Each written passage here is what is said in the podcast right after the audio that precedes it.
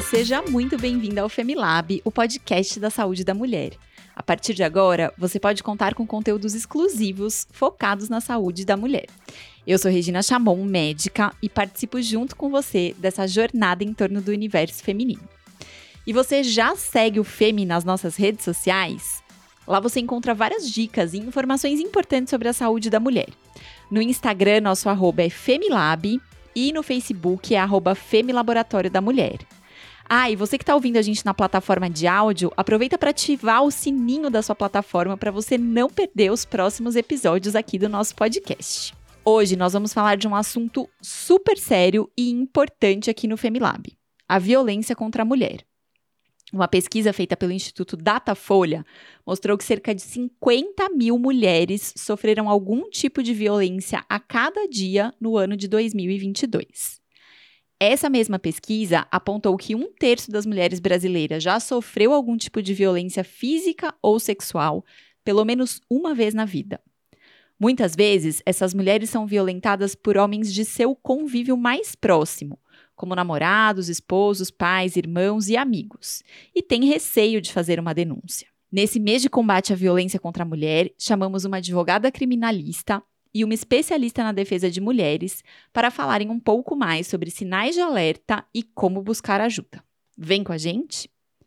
As nossas convidadas hoje são a Ana Carolina Oliveira, advogada criminalista, especialista em violência doméstica, pós-graduada em Direito das Mulheres e Advocacia Feminista, presidente da Comissão de Combate à Violência de Gênero e coordenadora do projeto OAB por Elas, da OAB São Vicente. Bem-vinda, Ana.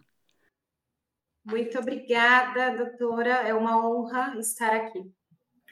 E a gente recebe também a Juliana Menezes, especialista em marketing e gerenciamento de projetos, diretora de operações na Empathy e co-criadora do projeto Despertando Violetas, que tem como foco a informação na luta pelo fim da violência contra a mulher.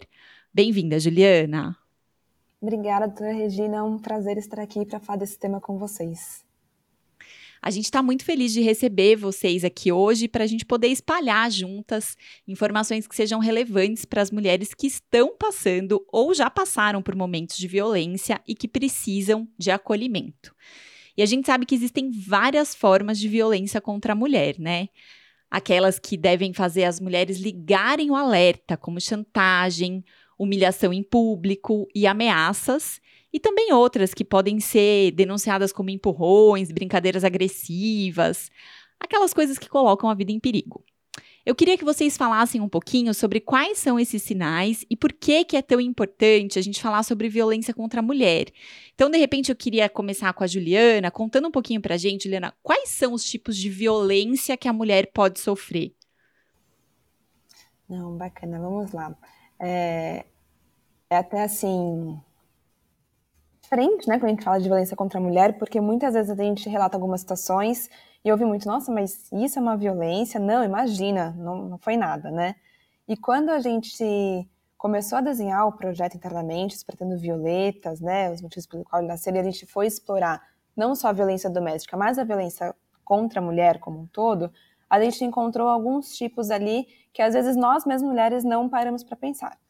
Estamos falando da violência psicológica, da violência patrimonial. E aí muitas pessoas, perdão, muitas pessoas perguntam: o que é a violência patrimonial? É quando seu companheiro, seu pai, seu irmão, algum homem na sua vida fica ali monitorando todos os seus pertences, né? Você não tem acesso muitas vezes a seu próprio dinheiro, por exemplo. Então, a gente falando também desse tipo de violência, a gente fala da violência, é, da violência doméstica, da violência física, da violência sexual. Então, tenho vários tipos de violência ali que muitas vezes a gente não identifica. Tem o assédio no mundo corporativo, a gente sabe, né? Muitas posições, assim, muitos homens em posições hierarquicamente mais altas acabam abusando disso também para poder se aproveitar de uma situação. É, então, a gente estava assim, se a gente for enumerar, se não me engano, tem uns 10 tipos de violência que a gente consegue tirar assim de letra. Então, é muito importante ter esse tipo de atenção, né, para poder pedir alguma ajuda.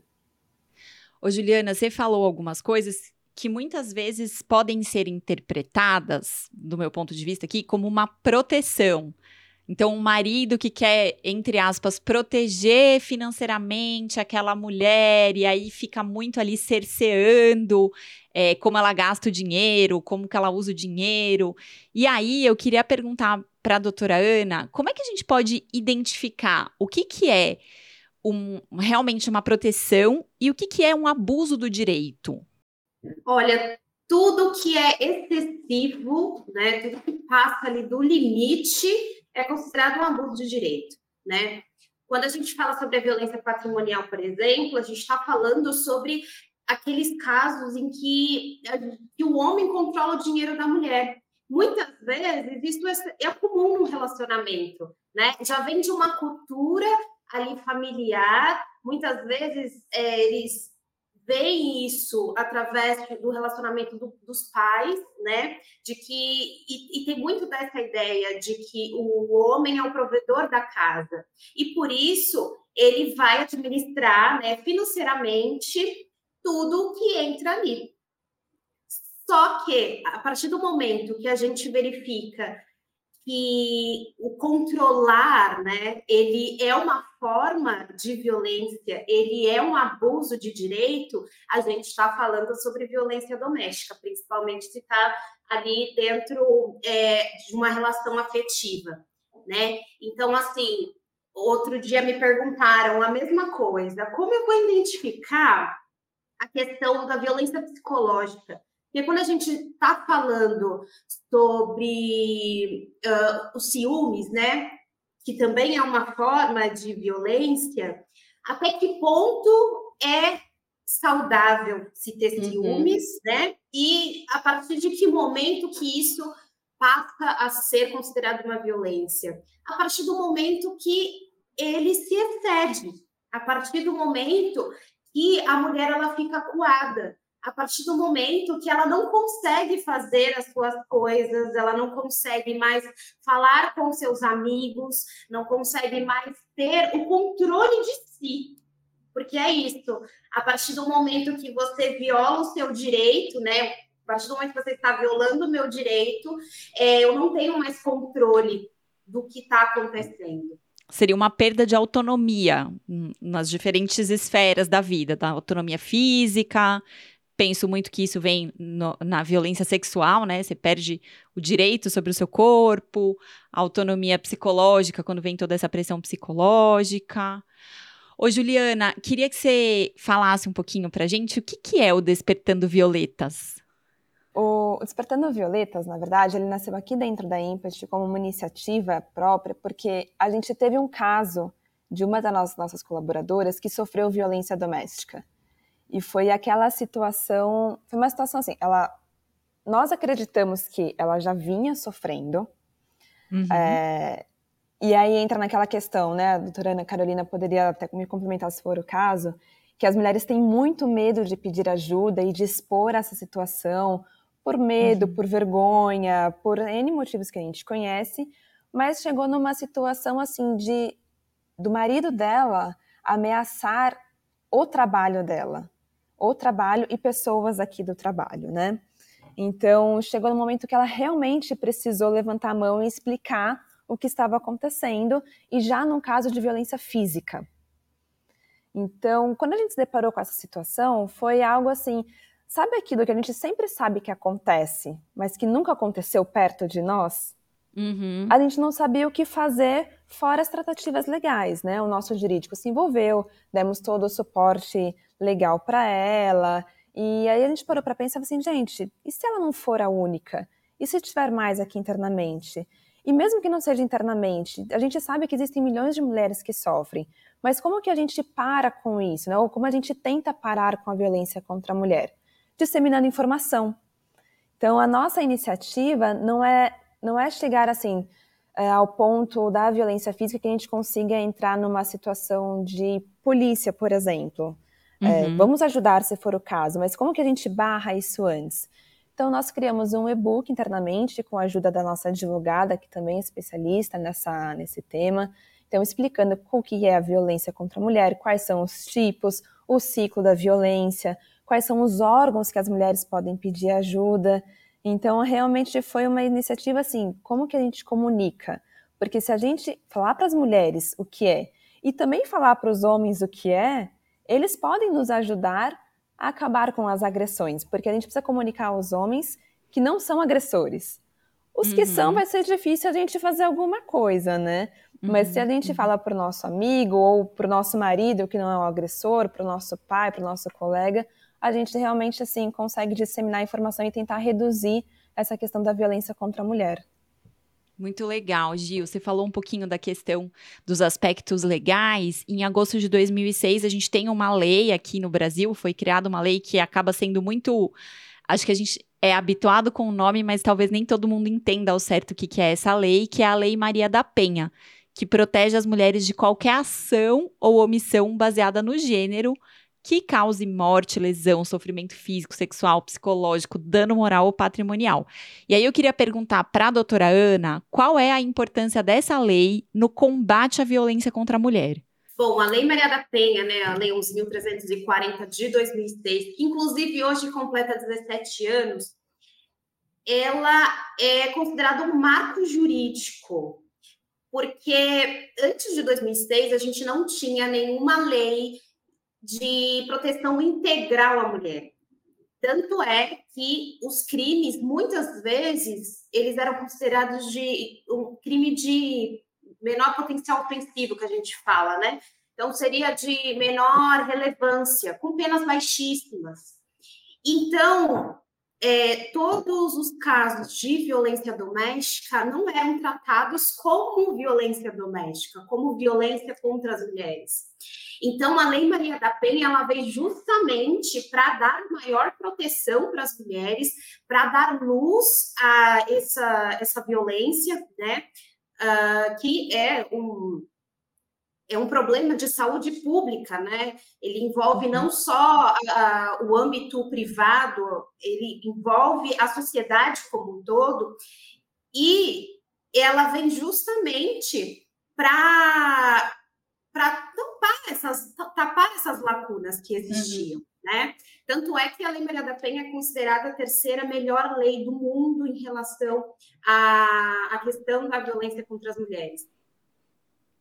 É, para qual de vocês quiser responder, tá? Vocês falaram um pouquinho, né? A Gil falou um pouquinho a questão desse ciclo de violência que muitas vezes a mulher tem vergonha ou às vezes nem se reconhece sendo violentada. Eu acho que é, o primeiro passo é isso, né? As mulheres não reconhecem que aquilo é uma violência. Então eu queria saber o, que, que vocês podem nos dizer aqui de como é que eu como é que eu começo a perceber que está existindo uma violência? Quais são os sinais, quais são pistas nos meus relacionamentos de que eu estou sendo violentada, que os meus direitos estão sendo ali é, usurpados? Não sei se essa é uma boa palavra. É, eu posso começar, a doutora Ana Carolina me complementa, por favor. Até faz parte do nosso e-book, né, como do Despertando, a gente, existe já esse material na internet, eu realmente não sei de quem é a autoria, porque já existem várias versões, mas é um, um material chamado violentômetro. Então, ele já configura ali quais são os níveis de violência. Então, a gente está falando assim, de nível 1, nível 2 e nível 3, vai aumentando, né? Então, como se reconhecer? Quando a gente fala do nível 1, é geralmente assim, são são algumas frases, principalmente que a gente escuta, que a gente acha que faz parte do, do cotidiano, até a doutora Ana Carolina comentou da questão dos ciúmes.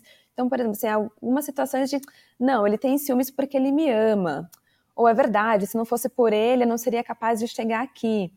Então, a gente está falando assim de chantagem, de algumas mentiras, enganações, humilhar em público, ciúmes excessivo, culpar a mulher por alguma situação que na verdade a culpa não é dela, que geralmente é dele.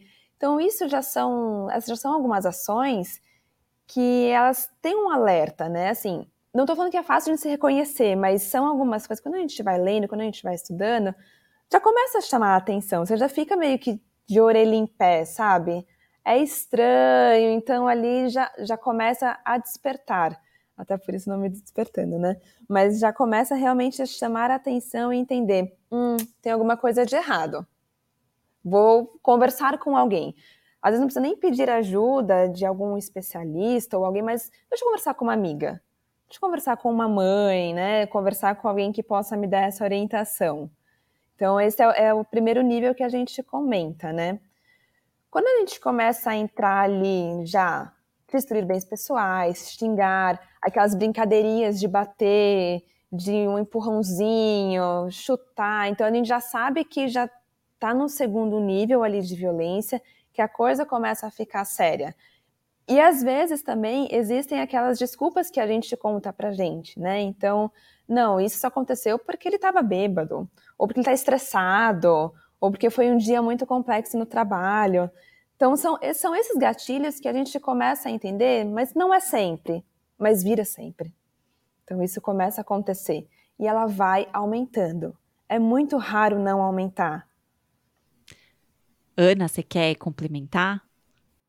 Eu acho interessante a gente falar sobre essa questão do ciclo da violência, né? Porque é, dentro disso tudo, né, a mulher ela está inserida num ciclo de violência que ela não consegue muitas vezes romper sozinha. Então, ela precisa de uma rede de apoio, uma rede de apoio que seja efetiva, né? Porque não adianta a gente ter pessoas que querem ajudar, mas não estão dispostas a ajudar. Então, uhum. Quando a gente está falando sobre esse ciclo da violência, o primeiro sinal é é essa fase das ameaças, das chantagens, das humilhações. Muito se engana quem acha que um relacionamento abusivo começa já com tapas e socos. Um relacionamento abusivo ele começa como qualquer outro. Ele começa com aquela aquela fase do romance. Inclusive, no ciclo da violência, muitas pessoas falam que a lua de mel é a terceira fase, mas eu arrisco dizer que já começa o ciclo da violência através da lua de mel.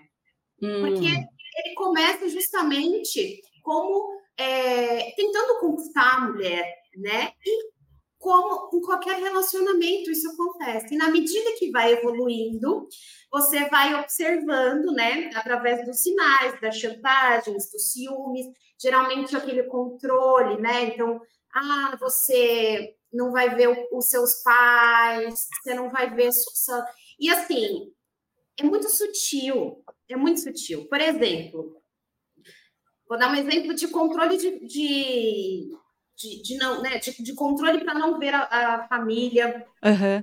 amigos. Teve um caso, né, que a mulher toda vez que ela pedia para que o marido levasse ela até a casa dos pais, ele inventava uma desculpa. Ai, hoje eu estou com dor de cabeça. Ai, eu estou me sentindo um pouco mal. E isso aconteceu uma vez, aconteceu a, a, segunda vez, e o que, assim, era longe a casa, então ela tinha que pegar é, ônibus, então, apesar de ter o um carro na garagem, ela não sabia dirigir, ela dependia dele. Uhum. E eles sempre colocavam um obstáculo ali. Então, muitas vezes, o controlar não vai ser de forma explícita, explícita vai uhum. ser velada, vai ser uhum. através dessa situação, por exemplo, colocando obstáculo, tentando ali de uma forma ou outra, te afastando mesmo. E aí você vai se sentir afastada de tudo e de tudo até que você vai estar tão imersa nesse relacionamento que você só vai poder contar com ele, né? Uhum. Com mais ninguém. Porque muitas pessoas que estão do lado de fora, elas não conseguem verificar isso, né? Elas não uhum. conseguem identificar que a mulher está no relacionamento abusivo, que ela está dentro desse ciclo, que é difícil romper e que muitas vezes ela se afastou de você não por conta dela, mas por conta do cara. Então, essa questão do ciclo, de romper com o ciclo, é uma questão muito difícil, né? Mas não é impossível. Tá, ótimo. É, eu acho esse ciclo que você está dizendo, né, da tensão, daí a mulher sofre a violência, e muitas vezes é, a gente ouve muito esses relatos, né, que aí o agressor ele se sente arrependido, e aí tem aquela fase, né, de ah, não, é amor, como você trouxe, né, Ana, ah, é amor, é cuidado, é carinho, e a coisa vai escalando cada vez mais. É, do... A violência, né, propriamente dita, muitas vezes a, a violência física, né? Uhum. Uhum. Até que os, uh, entre um ciclo e o outro vai ficando curto, né? Esse espaço entre um e outro vai ficando curto. Muitos casos nem chega a concluir um ciclo, né? Já infelizmente chega na fase final, que seria o feminicídio, e por uhum. isso a gente fala que o feminicídio é uma morte evitável, Uhum. Porque a partir do momento que a mulher consegue identificar e romper com o ciclo, a gente consegue evitar esse feminicídio. Sim. É, daqui a pouquinho eu quero falar um pouco mais sobre isso, doutora Ana, mas eu queria perguntar para a Juliana: é, vocês trouxeram alguns exemplos aqui que eu identifiquei, me corrija se eu estiver errada, que muitas vezes o fato da mulher ser dependente desse homem, seja financeiramente, seja por algum outro motivo, acaba fazendo com que ela não consiga é, ver que está sendo violentada ou quebrar esse ciclo. E aí, Juliana, eu queria te perguntar assim, que, que você tem de sugestões para que essas mulheres comecem a dar alguns passos no sentido de se tornarem um pouco mais independentes? Tá, é, realmente assim, é, muitas vezes são situações muito delicadas, né? A gente está falando de casos de realmente que os homens nem permitem que elas trabalhem, por exemplo, para ter a própria independência. E tem casos que sim, eles conseguem limitar mesmo com a mulher trabalhando, que foi o nosso caso aqui interno. É... Quando a gente fala assim, o que a gente pode fazer, o que a gente pode dar dicas, sempre, em primeiro lugar, pensar na própria segurança. Porque muitas vezes, mesmo que a mulher ela entende que ela está naquele ciclo e que ela quer sair, ela fica numa situação de se eu pedir ajuda ou se eu comentar com alguém, eu posso sofrer algum tipo de violência. Então, hum. seria interessante se ela tiver que seja uma pessoa 100% confiável que se ela mandar uma mensagem ou se ela ligar, aquela pessoa vai estar à disposição dela para poder acolhê-la. Quando a gente já está falando dos ciclos mais pesados, quando a gente já fala de agressões físicas, a gente tem algumas casas também de acolhimento que você pode pedir ajuda. Mas vamos voltar um pouquinho, né? Vamos falar do começo ali das agressões veladas, que a doutora Ana uhum. Carolina comentou. Quando a gente começa a identificar, e se a gente está numa situação de já não morar com aquele agressor, ou mesmo morar, mas ter uma liberdade ali de saída, é realmente começar assim a, a confiar em pessoas-chave. Então, olha, eu estou numa situação, falar com uma psicóloga, falar com uma amiga, falar com uma mãe, estou numa situação, eu acho que é uma situação de violência, mas eu não consigo identificar. Nesse momento, eu não consigo sair de casa, posso de repente deixar um dinheiro aqui? Ou se eu precisar de uma ajuda financeira para sair, você consegue me acobertar? Ou eu consigo uhum. pedir uma ajuda sua para ir num banco? Assim, é realmente você precisa ter uma pessoa de confiança. Eu acho que essa é a palavra-chave, uhum. sabe? Independente de recursos financeiros, se você tem uma pessoa que você pode ligar e falar, é agora, eu acho que esse caminho está super bem já andado, sabe? Você já consegue dar esse passo para poder sair dali. Isso que você está falando, Juliana, eu acho muito importante de mapear a rede de apoio, né? Porque às vezes você deixa para tentar pensar na hora, a hora que você está sendo agredida, a hora que você está no meio de uma situação muito estressante, quem é essa pessoa a quem eu vou recorrer? E muitas vezes a gente fica com a cabeça nublada nesses momentos, né? A gente não está raciocinando direito. Então, ter esse mapeamento feito antes pode ser muito importante para que você realmente consiga dar um passo efetivo no momento em que a coisa foge ali totalmente do seu controle. Doutora Ana, a gente tem uma pesquisa aqui do Instituto Datafolha que mostrou que 45% das mulheres agredidas não pediram nenhum tipo de ajuda. É muita gente, né? 38% dessas mulheres afirmaram acreditar que elas não conseguiriam resolver o problema sozinha sozinhas e 21% que não confiavam na polícia. Tinham medo de a polícia fazer denúncia. Então eu queria te perguntar, do ponto de vista jurídico, como que essas mulheres podem buscar ajuda? Como que se constitui essa rede de apoio eficaz que você falou? Dá um respiro, porque é, uma, é um desafio, né? Nesses 17 anos da, de vigência da Lei Maria da Penha. Esse é um desafio, né? Eu comentei que a Lei Maria da Penha é a terceira melhor do mundo E se ela for aplicada da forma como ela está, a gente avançaria muito nessa questão da violência, né? Mas o que a gente tem na nossa realidade é um sistema de polícia que não é efetivo, né? E muitas vezes o judiciário também não. Então, o que você pode fazer, né? E, e, eu, e trazendo essas realidades não é para estimular, não, né? Uhum. É para dizer assim que, olha, a gente tem ferramentas, é difícil, mas ele não é impossível. Juntas a gente vai uhum. conseguir. Então, é, o que geralmente é feito, né? Até digo voltado aqui no escritório, que a gente faz é um plano de segurança, como a Juliana falou. A gente monta esse plano de segurança se caso a mulher ainda não conseguiu romper com o ciclo da violência, uhum. né? É, e aí a gente vai junto com ela. Então, esse acompanhamento jurídico é importante para a mulher conseguir romper com o ciclo da violência. E uhum. também é importante para que ela não tenha os seus direitos violados na delegacia, no judiciário. E essa informação, ela não é muito divulgada. Então, por exemplo, quando a mulher vai registrar um boletim de ocorrência, é muito difícil em sede policial dizerem que ela tem é, direito a um acompanhamento jurídico, independente se ela consegue, se ela tem recursos financeiros ou não. Uhum. Então, ela saber disso, né? Saber que ela pode buscar um profissional para ajudá-la nesse processo uhum. é muito importante.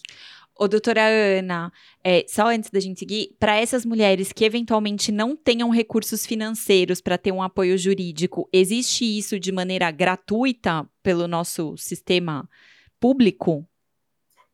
Sim, você consegue através da defensoria pública, por exemplo, né? Então, na própria delegacia, essa mulher pode solicitar um advogado, é isso? Ela pode pedir, na verdade, para que seja registrada ali no boletim de ocorrência que ela precisa de um acompanhamento jurídico, né? Perfeito. E é sempre bom deixar ali registrado para que ela vá buscar e que ela tenha é, é, efetivado né, os seus direitos.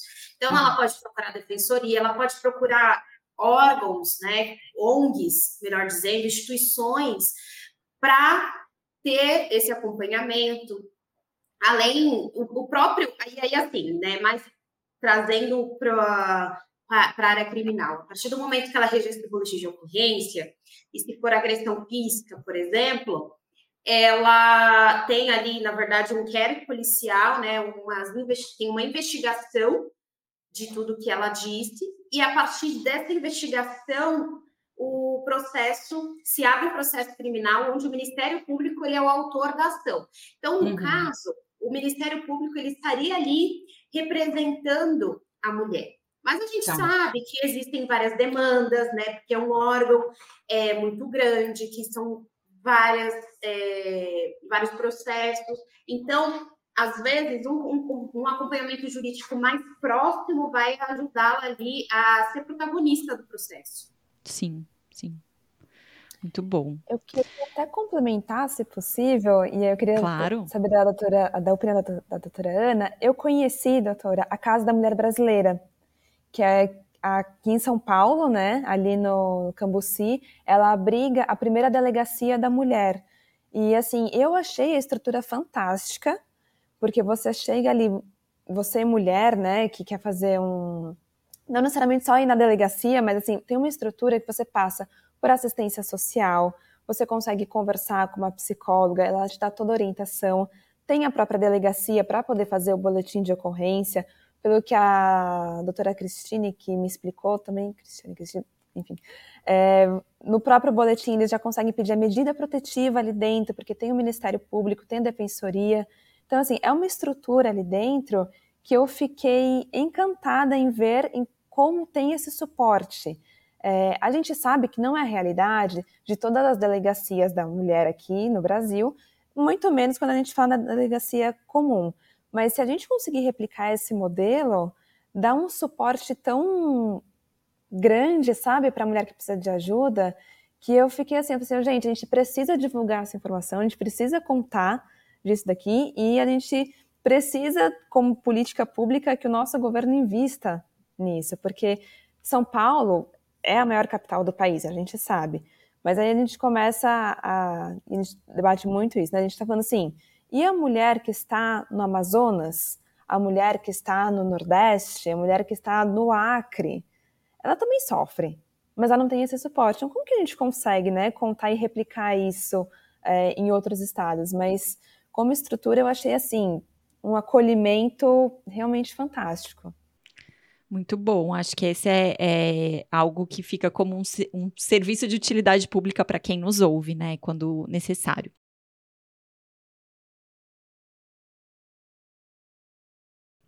Meninas, a gente tem um quadro aqui no nosso programa que a gente recebe dúvida das nossas ouvintes e a gente tem duas dúvidas aqui que eu queria bater um papinho com vocês sobre isso.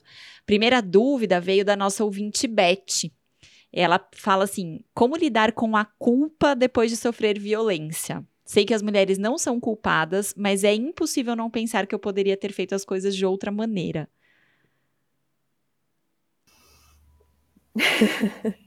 Momento de pausa dramática aqui, gente. É porque realmente é muito delicado, né? A gente não consegue fugir da culpa, embora não seja culpa da mulher, mas o agressor ele quer e ele faz de uma forma com que ela se sinta culpada, né? A sociedade uhum. como um todo culpa essa mulher, né? Ele, a sociedade ela não questiona o agressor, ela, ele, a sociedade questiona a mulher, né? Principalmente quando a mulher ela sofre, sofre violência sexual. Uhum. Então é muito assim delicado, mas eu acredito que é um processo mesmo, sabe? Eu sempre falo uhum. que para a mulher romper com o ciclo da violência, ela passa por um processo, né? Sim. Ela, ela tem que processar tudo o que está acontecendo e a culpa faz parte disso, né? Embora não seja algo que ela deva sentir, mas vai sentir por conta de todo o ciclo da violência que a gente mencionou aqui.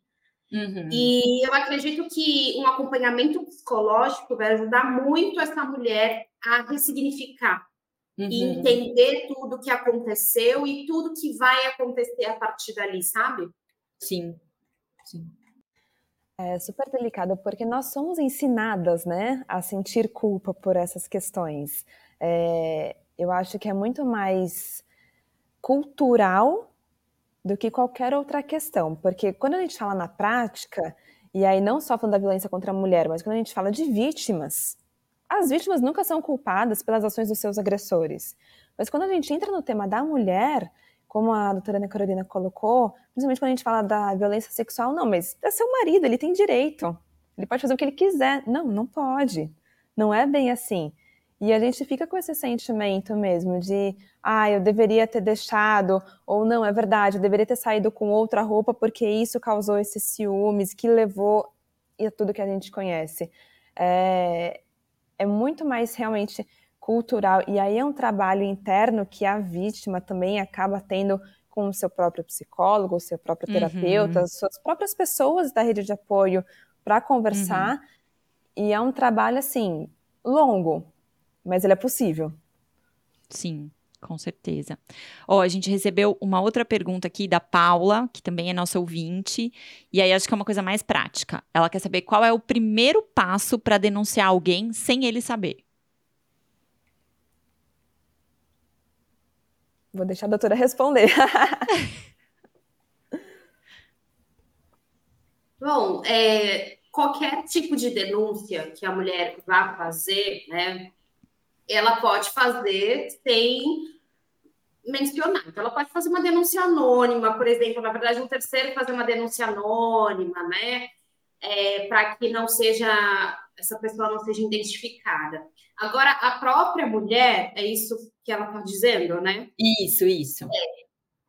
Muitas vezes a gente tenta articular ali, montar um cenário, né? Uma brecha para que essa mulher ela consiga ir até a delegacia, né? Uhum. Para registrar um boletim de ocorrência. Mas, por exemplo, ela pode ligar para o 180, né? Que também vai dar um suporte para ela. Mas sempre assim, né? A gente precisa sempre analisar o caso para verificar qual a melhor solução. Porque, às vezes, a gente está falando de, um, de uma violência aí em que o agressor ele controla o celular, as redes sociais. Uhum. Então, de repente, uhum. se ela mandar uma mensagem, falar com alguém, ele vai saber. Tá. Então, assim, o que a gente fala de forma geral mesmo, né? Assim, pensando na melhor das hipóteses, né? Assim, então, não, se não tiver nada ali controlando é, o celular, se não tiver. Muitas vezes eles colocam, né, aplicativos para que a monitorar. mulher monitorar né, o que ela está fazendo, onde ela vai. Então, assim, é, é muito delicado, né? A gente por isso que a gente precisa analisar cada caso. Mas, assim, tenta fazer de uma forma, né? Porque só a mulher vai saber qual é a realidade dela. Só a uhum. mulher ela vai saber é, quando a, pessoa chega, o que, que acontece ali, é, se de repente ela sair, se não sair. Então, ela pode registrar um boletim de ocorrência eletrônico, por exemplo, ela pode se dirigir até a delegacia, tem o, os telefones que também ela pode ligar, então vai depender muito do caso dela. Uhum. A gente pode deixar esses telefones aqui? São telefones fáceis da gente. Sim, é, bom, tem um 90, que inclusive, se você for ligar para a polícia na hora ali que está ocorrendo, né, a situação, você pode dizer que você está pedindo uma pizza, pedindo um açaí, e dessa forma eles conseguem identificar que é uma violência, hum. né, uma hum. ocorrência de violência e se dirigir até o local. Tá, nossa, muito então, bom. É importante. E o telefone, né, o 180, que são orientações, mas ele, ele é um número que, inclusive, tem um WhatsApp, depois a gente pode colocar aqui. Na descrição do episódio. Ótimo. Mas você consegue ter orientações jurídicas ali, né? Ter esse acompanhamento através do telefone. Tá, mas numa emergência, assim, 190 e finge que tá pedindo uma pizza, passa seu endereço e você vai ter socorro aí na sua casa. Perfeito. Meninas, acho que foi assim bem instrutiva essa conversa. Trou vocês trouxeram pontos muito importantes e mesmo coisas bastante práticas que as mulheres podem fazer. A gente está se assim, encaminhando para os momentos finais. Queria agradecer demais a presença de vocês aqui e queria pedir para vocês deixarem a mensagem final de vocês sobre esse tema tão importante aí da violência contra a mulher. Podemos começar com a Juliana? Podemos. Eu, eu acho que assim, a mensagem mais importante que eu penso e que eu gosto de passar é, para as mulheres é você não está sozinha. Pode parecer que sim em muitos momentos, mas você não está sozinha. Sempre vai ter alguém ali disposto para poder te ajudar. Então, só levanta a mão que alguém vai agarrar a sua mão e vai te ajudar a sair dessa situação. Muito bom. E a doutora Ana? Bom, tem uma frase que eu gosto muito, que inclusive foi a Maria da Penha que, que fala, né? E viver sem violência é um direito fundamental. Então, a gente precisa caminhar, né, e de uma vez por todas, né, caminhar e dar passos grandes para a gente, pelo fim, né, para a gente combater a violência doméstica, para que a gente não tenha mais os nossos direitos violados dessa forma tão bruta. Muito bom, meninas. Agradeço demais a participação de vocês aqui conosco. E para você que está ouvindo a gente, é, o FEME, em parceria aí com a, a Juliana, falou para a gente aqui sobre o e-book Despertando Violetas. A gente disponibilizou isso em um site. Esse site está aqui na descrição do nosso episódio.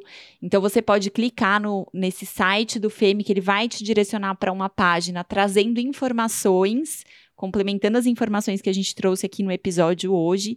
E lá também tem esse e-book que a Juliana falou, que é o Despertando Violetas, com muitas informações para que vocês possam aí.